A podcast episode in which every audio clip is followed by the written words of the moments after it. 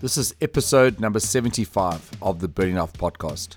My name is Adam, and I'm your host on the podcast where we discover birds and the people that pursue them. This past Saturday, the 4th of September, was International Vulture Awareness Day. In today's show, we chat to Ben Hoffman from Raptor Rescue. In this interview, we look at why vultures are such an important part of the ecosystem and why we should conserve them. This is a fascinating chat with so much great information about these special birds. This episode will be the last episode of season one of the Birding Life podcast. We will launch season two on Thursday, the 7th of October. We are grateful for all the support over the last 75 episodes, and we are working hard to take season two to a whole new level. As always, the Birding Life is proud to be associated with Swarovski Optik, one of the world's leading producers of binoculars, monoculars, and spotting scopes, as well as the Birdlasser bird logging app Spot, Plot, Play Apart download and install the app to play your part in social conservation. If you enjoyed this podcast, please subscribe and leave a rating and a review on Apple Podcasts or wherever you get your podcasts to help others to find the show. Please also tell others you know about the show. If you'd like to contribute to help us cover the costs associated with hosting the show, you can click on the link in the comments section of this episode and buy us a coffee or two. So without further ado, let's hear from today's guest, Ben. So Ben, you join me on a stormy KZN night. Uh, so if there's any thunder in the uh, in the background, that's what the noise is. Cool sound effects. Okay, yeah. Um, thanks for getting hold of me. This past Saturday was International Vulture Awareness Day. So here's the all important question why vultures? Because the reason I ask you this is a lot of people have a lot of stigmas that are attached to vultures. They they see them as dirty birds, and there's many negative connotations uh, attached to them. Well, actually, yeah, vultures are probably the cleverest birds out there, uh, next to some of the corvids, the crows. They're actually not very stinky. They've got a very particular smell, but they, after every time after they, they eat, they go and have a bath. So they're actually not stinky at all. And without vultures, the world would be a seriously depleted place. It's interesting because when I had a chat to you the other day, we just before when we were organizing, you said that you're really passionate about vultures. So how did this uh, how did this love for vultures start? Tell us a little bit about your conservation journey. Um, I've been fascinated with birds of prey since I was a kid. I, I started doing falconry. Um, well, I had a pet kestrel when I was when I was a youngster, and then um, as I got older and learned a little bit about falconry, I became a falconer. And I actually went to a high school. I chose a high school because there was a master that did falconry at that school, even though I had to board and live 300 k's away. So, yeah, since a kid, I've been absolutely besotted by, by birds of prey. And um, vultures have always been a fascinating group of, of, of species of birds. They, they're just their lifestyle, everything about them is, is really quite unique and epic.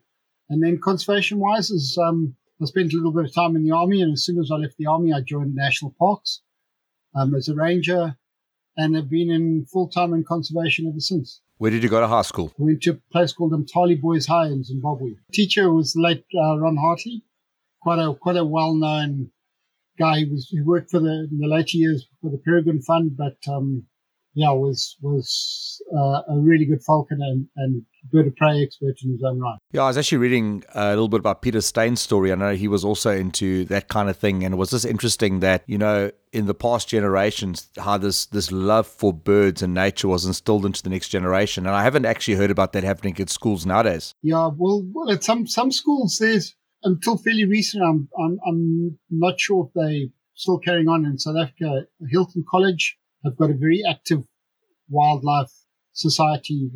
And uh, one of their subjects was falconry. They so so the falconry the school was actively involved in falconry, and then Falcon College in Zimbabwe, still as far as I know, are still use do act falconry as a as a, a school sport.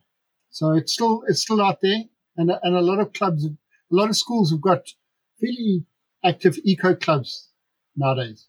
I think that's where Peter Steyn was actually at Falcon College up in, in Zimbabwe. Yeah, I mean, he was there, and then uh, there was Reg Quill and, and Ron Hartley. So they've had a, a number of very knowledgeable and, and um, very passionate people running, working at the school. So tell us a little bit about the special family of birds and what makes vultures so special. Well, vultures, the majority of them are obligate scavengers. So in other words, they don't kill their own food. So like all birds of prey have these really big talons and, and big hook beak, and they go around and they can actually catch and kill their own prey. Vultures don't. They only eat dead carcasses, and except a little bit on the white-headed vulture has been shown by Campbell Murn to do some kill its some small quarry by itself. But yeah, they they they're just such a unique species that have such a, vital ecological niche that that they've evolved into. So so you've sort of got old world vultures and new world vultures, and the African vultures are fairly different from like the condor. The condors are probably closer to the storks from a from a, a genealogy line, where where the African vultures are very much a very distinct group of birds. So so vultures worldwide sort of fall into these, as I said, two two groups: old world vultures and new world vultures, which we have the old world vultures. Uh, in South Africa. And in terms of Southern Africa, how many vulture species are found, and how is their conservation status looking at the moment? Okay, so we we we get seven seven species. I'll just go through them quickly. So we get lappet-faced vulture, and if you talk across their range, okay, so some of these birds, eh, other than the the Cape vultures endemic to South Africa. The rest have populations throughout southern Africa and, and into parts of East Africa. But like lappet-faced vulture, across its range, you've seen probably a 80% decline. Cape vulture, up to a 92% decline in their, their populations. Rüppell's, which we see, Rüppell's vultures an East African um, vulture, very closely related to our Cape vulture they've had a 97% decline in their, their populations. Bearded vultures, probably an 80% decline. They're only found now in the Lesotho highlands and some parts of the Drakensberg. Whiteback vulture, 90% decline. With white-headed vultures, 97% decline. Hooded vulture, 83% decline. Um, then we've got palm-nut vultures, is quite an interesting one because it's one of the few species I think is is declining in other parts of its range, but in South Africa and Southern Africa, it's expanding its range. And then the Egyptian vulture is extinct as a breeding species in South Africa with small populations, probably Angola and East Africa. So that basically makes nine species of vulture if you count Rüppell's and our extinct Egyptian vultures. You know, in terms of vultures, what role do they play in the food chain, and how do their dwindling um, numbers actually impact the ecos- ecosystem as a whole?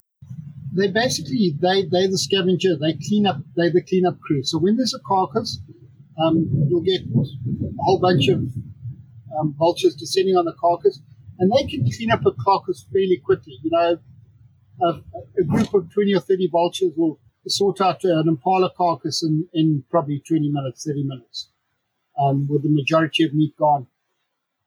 And what it does in the ecosystem, it stops the spread of diseases so that you, you don't have huge, the longer carcass lies there, the more chance of, of disease like anthrax and those sort of diseases spreading.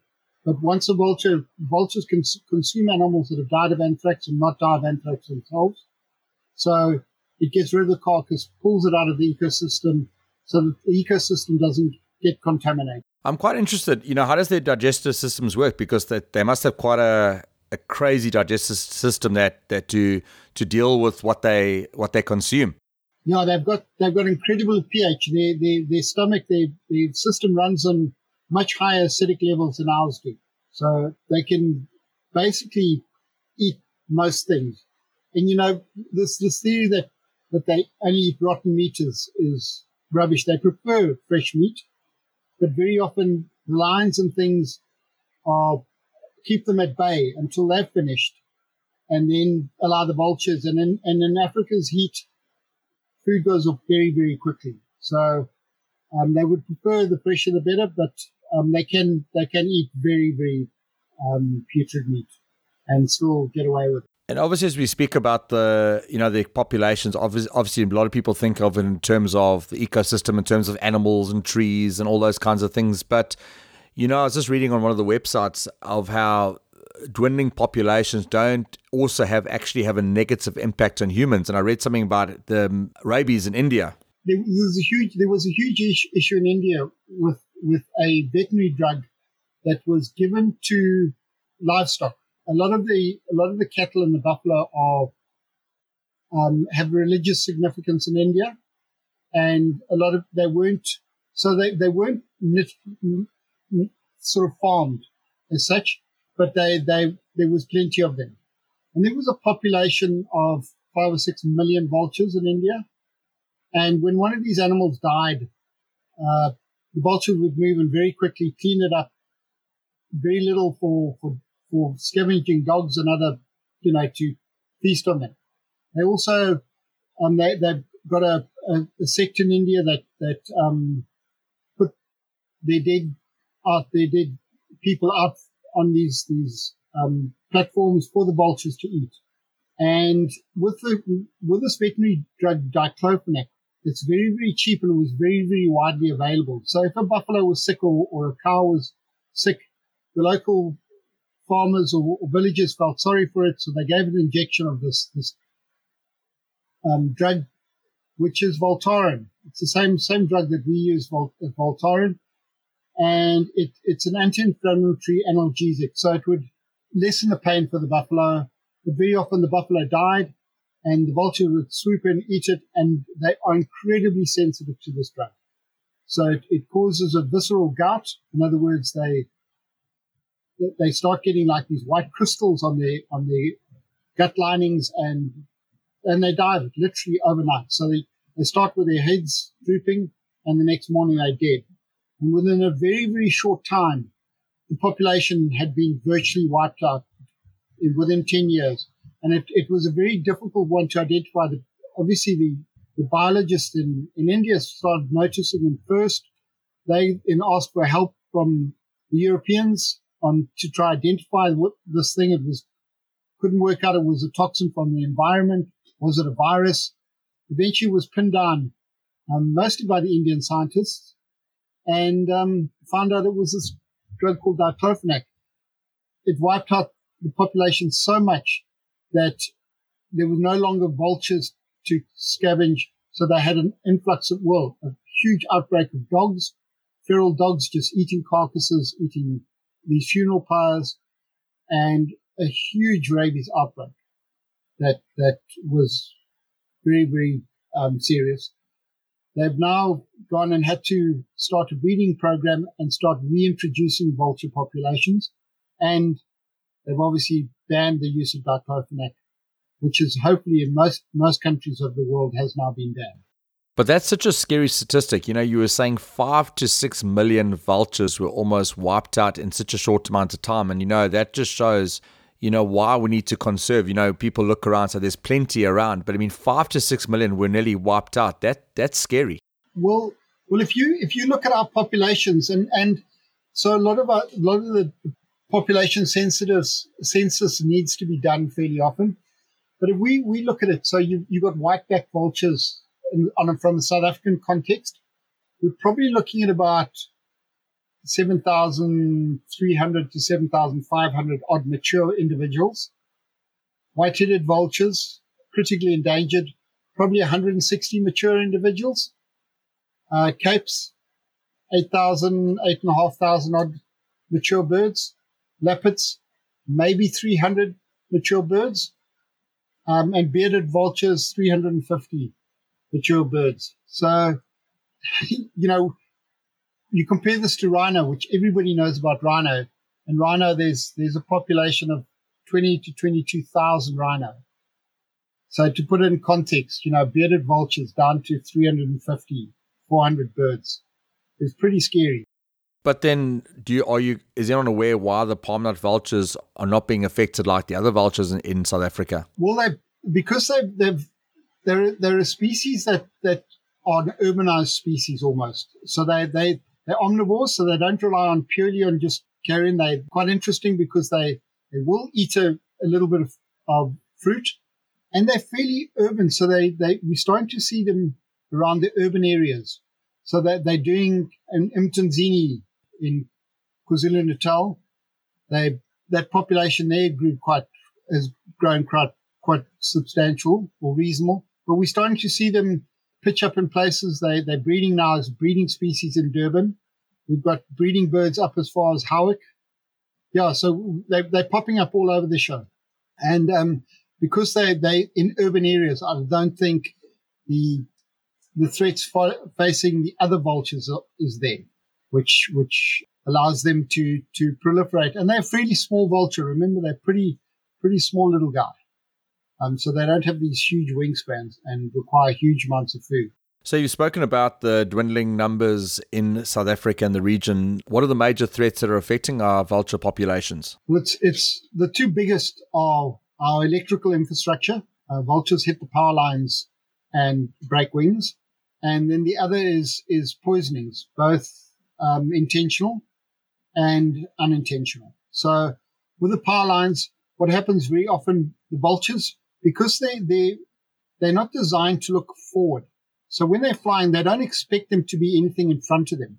So most of their vision is obviously looking down, looking for carcasses, and looking up to see where they their other where their friends are.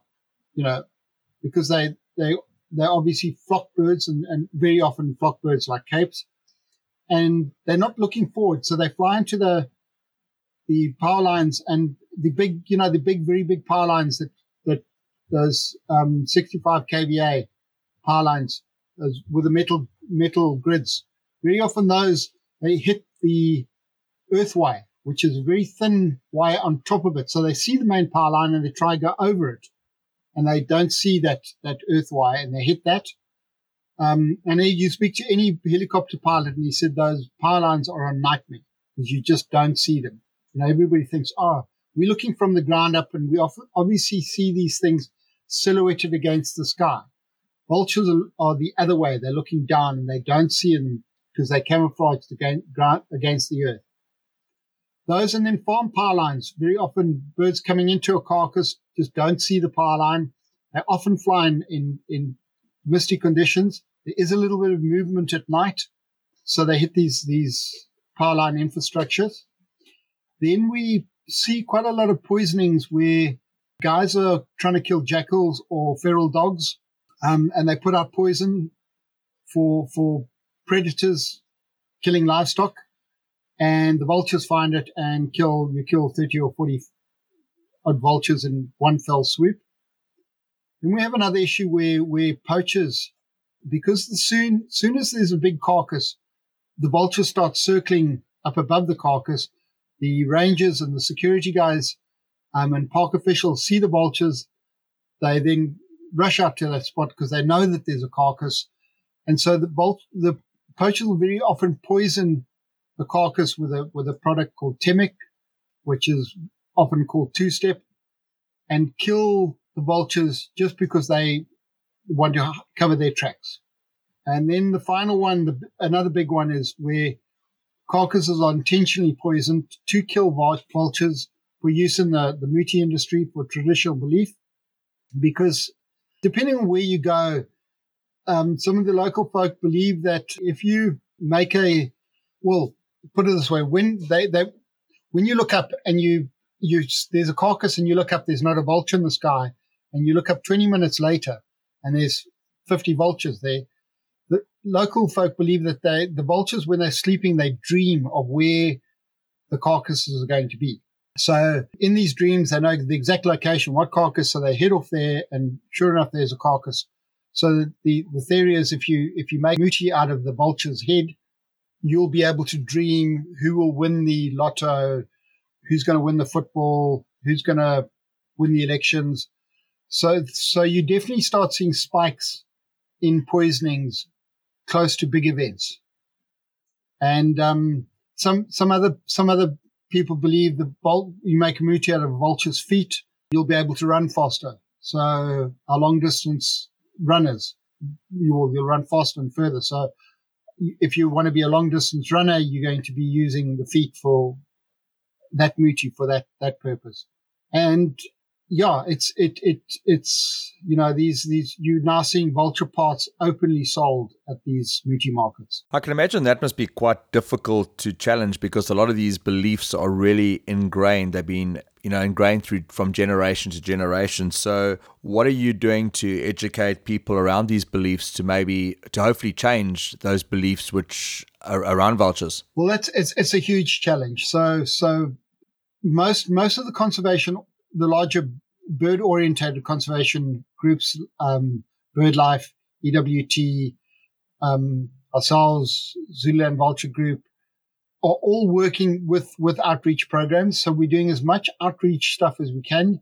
Here at the Bird of Prey Sanctuary, we, we actually get school kids in at, um, to the sanctuary side of where, and we put through about 10,000, well, we pre-COVID about 10,000 kids a year. And you show them vultures and you show them feeding and you, you, you, you just pass them some knowledge. And the idea is if you can ed- educate the youngsters, you, you're not saying that they mustn't believe their parents, but they can then take a, an educated view on it. But, but education is one of the key factors is in, in combating this. Um, without, without it, we, we're not going to get anywhere. And then you spoke about the power lines earlier. Is Eskom doing anything about that? Because obviously the power line are, are put there by Eskom. Yes, so so uh, Eskom have a, a, strategic partnership with Endangered Wildlife Trust, and they have the Eskom EWT strategic partnership. And that group coordinates if if somebody picks up a dead bird under a power line, special large bird doesn't have to necessarily be a vulture, it can be a stork or um, that was, was was electrocuted. There is a number you can phone. You either on the Eskom website will tell it to you, or the Endangered Wildlife Trust site will tell you. You phone them, you tell them the location, they will send out technicians and they will um, attempt to mitigate the threats for vultures. So Eskom is doing its part. They're coming to the party where they can and will obviously um, send out teams to, to then mitigate these, these collisions by putting on flappers or protecting the putting covers on, on some of the, the T cross pieces on the and the low voltage power lines. I can imagine that's one of the real challenges because one of the reasons we can do this this discussion is because of electricity. So it's kind of like that that dilemma, and a lot of people would obviously get quite angry and say this uh, about the power lines, but you know the reality is you know people need electricity, so it's kind of like that trying to balance it out. You know, trying to balance out conservation with uh, unfortunately a, a growing human population. Well, well, that's it. You know, so so the the big infrastructures and and and you know we it's not any power lines now so we everybody thinks wind is very very green. Wind turbines is very very green. It kills birds of prey at a rate of knots that probably excess, exceeds power lines.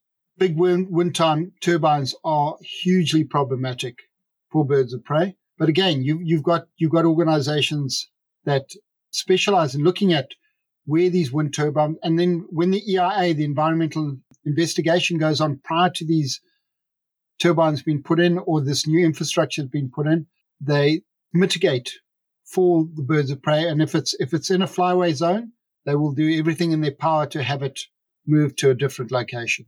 So there, there is a lot of advocacy stuff being done, but at the end of the day, Eskom is going to put in that power line.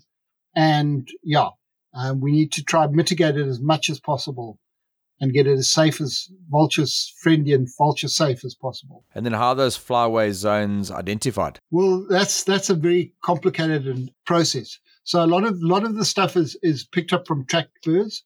So some birds, a lot, all the rehabilitated vultures, most of the rehabilitated vultures, and some wild birds are, are fitted with GPS trackers, these micro GPS solar powered trackers and they provide data about every hour of exactly where they're doing, where they're flying.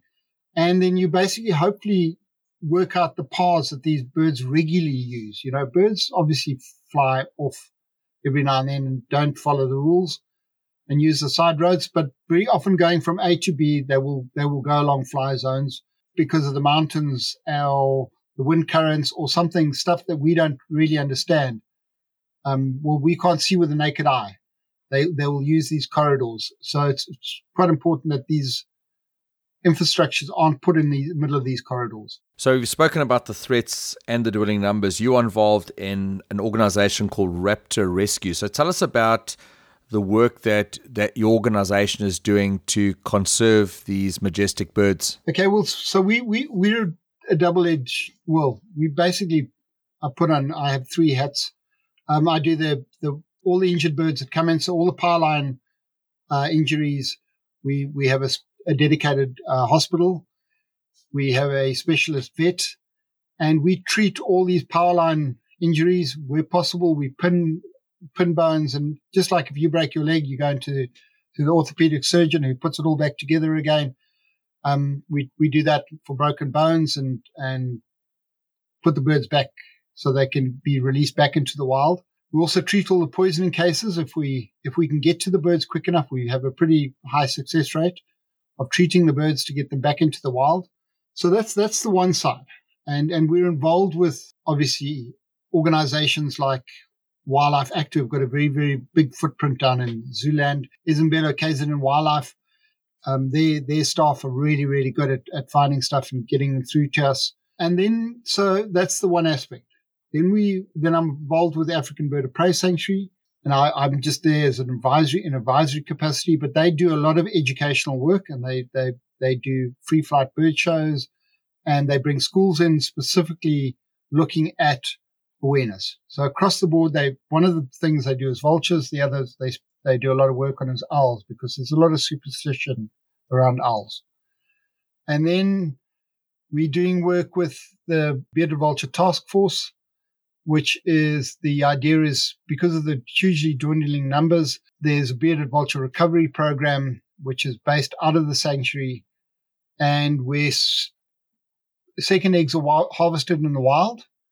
They then brought up, they incubated, they hatched, they brought up so that they're not, they know that they're vultures. It's a very complicated, very technical aspect. Those birds will then be used as parent birds and when they start laying eggs, those juveniles will be um, released back into the wild. Bearded vultures are one of the few vultures that sometimes lay two eggs, and that but they only raise one chick. So by removing the other egg, you're basically saving it. It, it was lost to the wild anyway. So we we're not catching wild birds, and we're harvesting these these eggs and creating a genetically a biobank and a genetic bank and use those juveniles when we breed them in six or seven years to release back into the wild. So, what are some practical things that listeners to the show can do to help conserve vultures?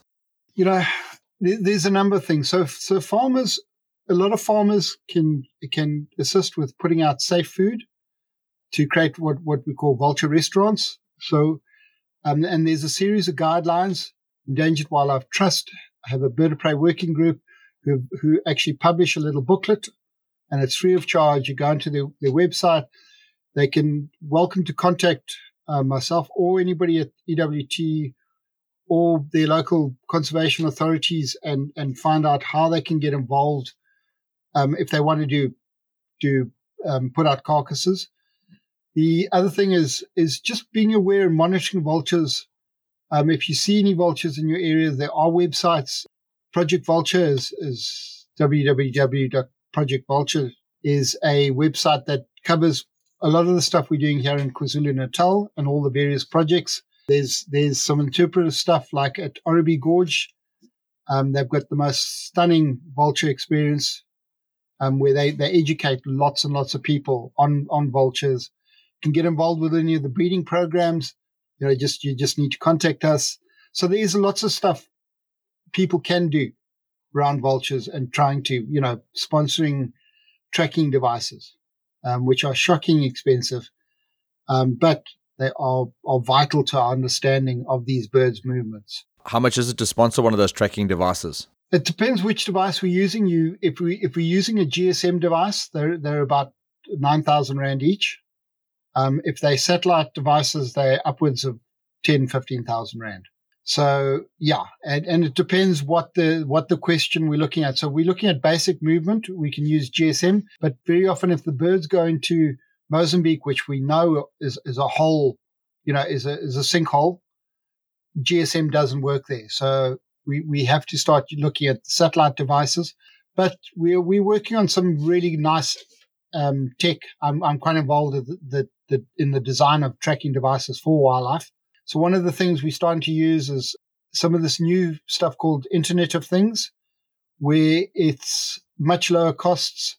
So we we we're knocking on the door. We've got we've got the devices down to to a fairly small, fairly low cost eight or nine thousand rand satellite device, but it's not giving us some of the the the really hardcore data, barometric pressures, and stuff like that that the the top of the range two way communication devices give us. So it's yeah, but you're looking between eight and ten thousand rand to tag a vulture. So Ben, it's been awesome to chat to you, but I want to I want to ask an all important question to finish off with. If anyone's listening to the show and they want to either sponsor a, a tracking unit or contribute to a tracking unit or contribute to the program in any way in any way, how can they get hold of you? What I'll do is I will pop these links into the comments section. But in case someone's just listening, how can they get hold of you? Yeah, they can get hold if they just Google Raptor Rescue, um, KwaZulu Natal, they'll come up with my number and they're welcome to contact me. Drop me an email on rescue at africanraptor.co.za um, or phone me, WhatsApp me, anything. And, and we'd be delighted if they, even if it's just sightings, we, we always stoked to get people interested because these, this species is absolutely fascinating. Once you get involved, it's actually, it's a, it's a bit of a drug. You, you, you just get involved. It is the most exciting project and it's the most valuable project right now. You know, these birds are so threatened and so endangered that it's, it's up to us. Without us getting involved, we're just going to sit back and watch these birds decline into non-existence and just the world will be a sadder place without vultures. We are proud to be working in association with Wild Books to help get all the best birding resources into your hands at a great price. If you would like to support the Birding Life project and the resources that we are putting out, please click on the link in either the comment section of this podcast or in our social media posts. Your support helps us to improve and hopefully make a bigger impact. Be sure to head over to our website www.thebirdinglife.com and check out all the exciting resources that we have on our website, including our exciting forum section to connect you with the world of birding, birders, and exciting birds out there. Do not forget to follow the Birding Life on Instagram and Facebook. We really appreciate everyone that takes the time to interact with these accounts. Be sure to check out Birdlasser and download the app on either iOS or Android and keep a life list while playing your part in social conservation, as well as Swarovski Optik, one of the world's leading producers of binoculars, monoculars, and spotting scopes. So until next time, be blessed and happy birding.